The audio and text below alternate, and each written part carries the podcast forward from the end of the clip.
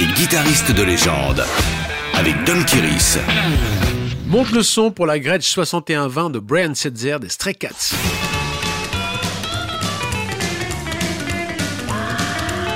De couleur orange bien flashy et d'une dimension assez volumineuse, la Gretsch 6120 est la guitare rockabilly par excellence. Son maître d'œuvre n'est autre que le grand Chet Atkins, le guitariste virtuose au succès immense dans les années 50 avec son style de jeu en picking.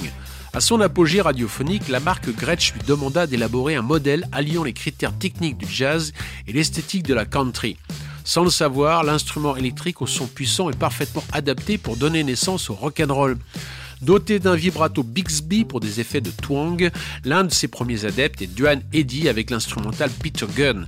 Et c'est surtout Eddie Cochrane qui casse la baraque en apparaissant muni de sa Gretsch dans le film La Blonde et moi en 1956. Autant de références pour Brian Setzer quand il décide de se replonger dans cet âge d'or du rock'n'roll pour former son groupe de rockabilly, The Stray Cats.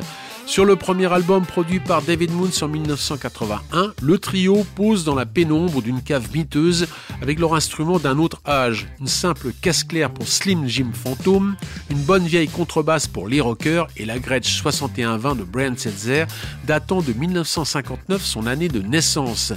À contre-courant de toutes les modes, le vinyle capte l'énergie du punk et élabore un son d'une modernité inouïe en surfant sur la new wave.